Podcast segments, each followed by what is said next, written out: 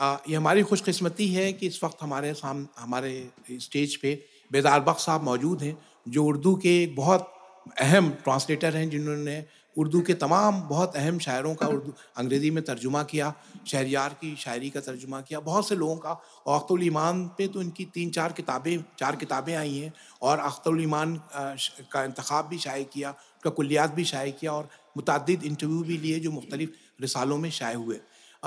अख्तुल ईमान साहब ने कुछ अफसाने भी लिखे, ड्रामे भी लिखे तो उस भी, उसकी भी किताब अभी बेदार बख्श साहब ने मुरतब की, बाक़ियात अख्तुल ईमान के नाम से शाये हुई है।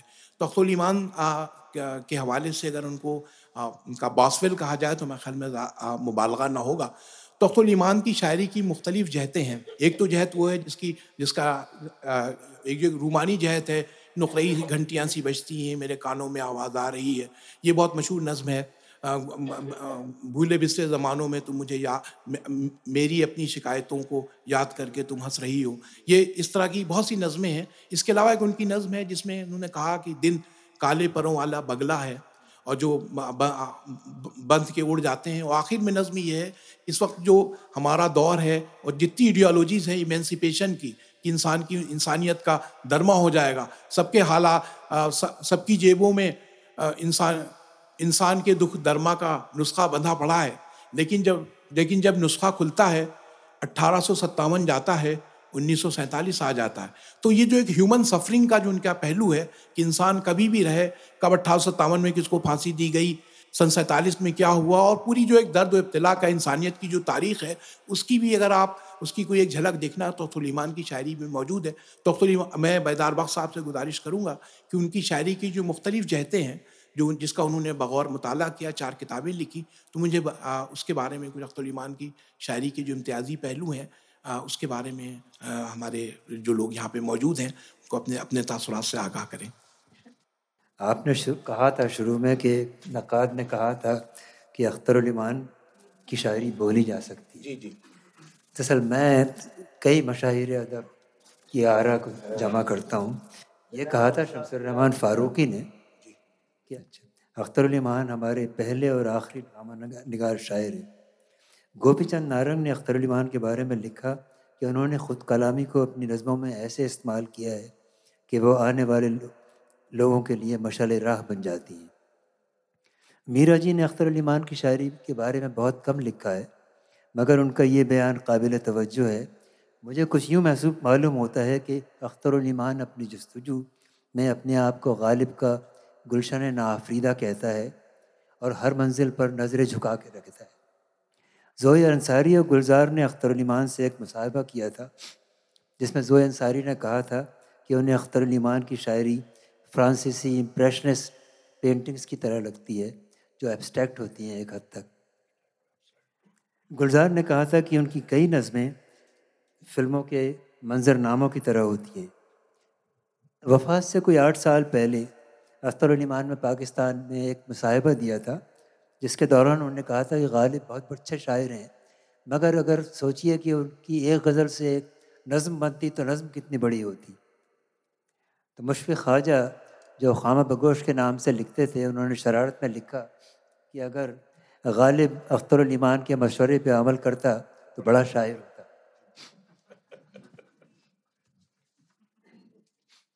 अख्तरमान ने ख़ुद भी कहा था कि उनकी शायरी यादों की बाजगश्त होती है।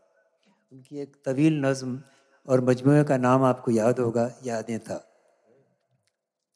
इन सब आरा की रोशनी में मैं आपको एक नज़म डासना स्टेशन का मुसाफिर सुनाना चाहता हूँ, जिसमें उन सब आरा की तोसी और तस्दीक हो जाती है।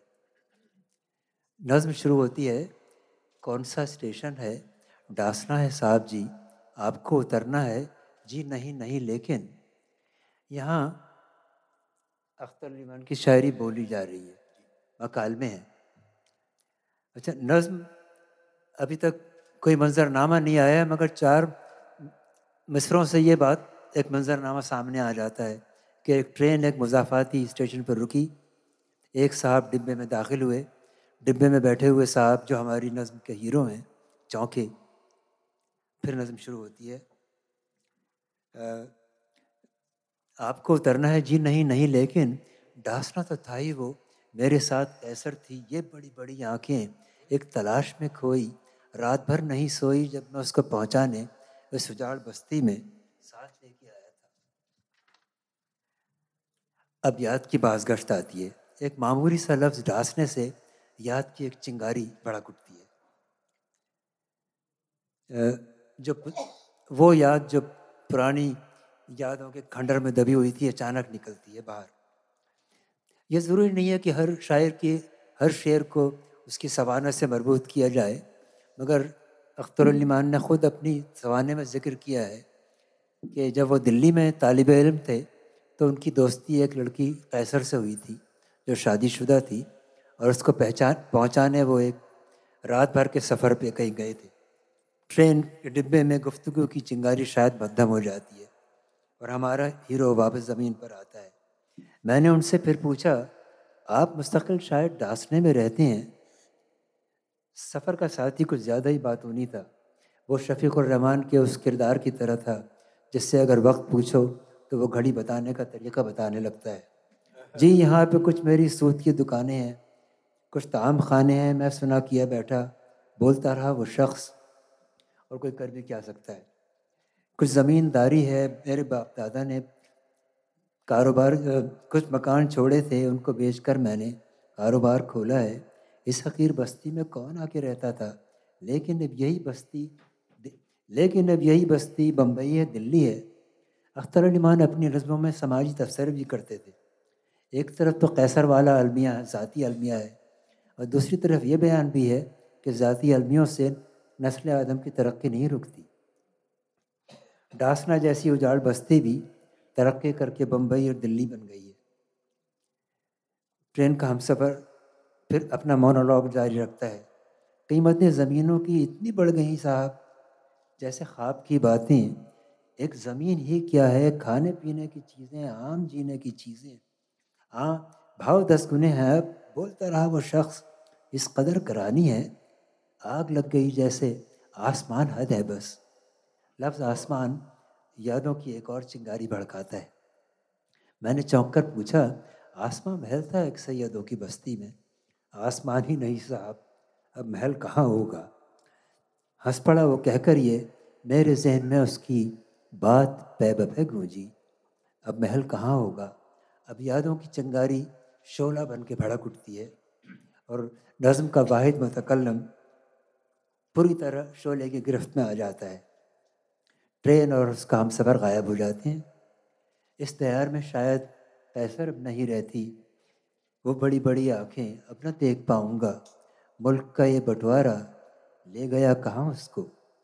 मुल्क के बंटवारे और उस ख़ानदानों के बंटवारे के गवाह खुद अख्तर लिमान भी थे। जब तुम्हारी अम्मा की शादी हुई थी तो वो शादी के फ़ौर बाद पाकिस्तान चली गई थी। हाँ, हाँ, हाँ। अख्तर नुमान ने एक नज़म बाज़ आमद में भी लिखा है ऐसे आता है हर एक झोंका हवा का जैसे दस्त शफ़क़त तो बड़ी उम्र का महबूबा का। मैंने अख्तर नुमान से पूछा कि बड़ी उम्र की महबूबा क्यों? हाँ। किसी बड़ी उम्र की महबूबा का? तो बोले भाई हमारी तहजीब में बड़ी उम्र की बहुत महबूबा हैं। मसलन राधा जी भी तो श्री कृष्ण से बहुत बड़ी थी। और फिर ये भी है कि लड़कों को जिनसे मुतारफ़ कराने, आमतौर से उनकी उम्र से बड़ी लड़कियाँ ही करा, कराती थी। और डेवड़ी का ज़िक्र भी उन्होंने अपने सवाने में किया है। डेवड़ी का सन्नाटा और हमारी सरगोशी मुझसे कितने छोटे हो, मैंने कुछ कहा था फिर, उसने कुछ कहा था फिर, है रकम कहाँ ये सब? दर्द ये सब दर्द की गरा जानी मेरी शोला अफशानी, उसकी जलवा सामानी। शोला सामानी का जो रेफरेंस है, वो ये है कि ख़ुद अख्तर ईमान अपनी जवानी में बड़े शोला सामा मुकर थे, मगर बाद में तायब हो गए थे। मैं उससे छोड़ता हूँ। है रकम कहाँ वो सब? कर्ब जीस सब मेरा, गुफ्तगु का ढप मेरा। उसका हाथ हाथों में ले लेके जब मैं कहता था, अब छुड़ाओ तो जानूँ रस्म बेवफाई को आज मोतबर मानूँ। उसको लेके बाहों में झुक के उसके चेहरे पे भींच कर कहा था ये, बोलो, कैसे निकलोगी? मेरी दस्तरस से तुम, मेरे इस कफस से तुम। यहाँ गोपी चंद नारंग की बयान करदा खुद कलामी बोल रही है।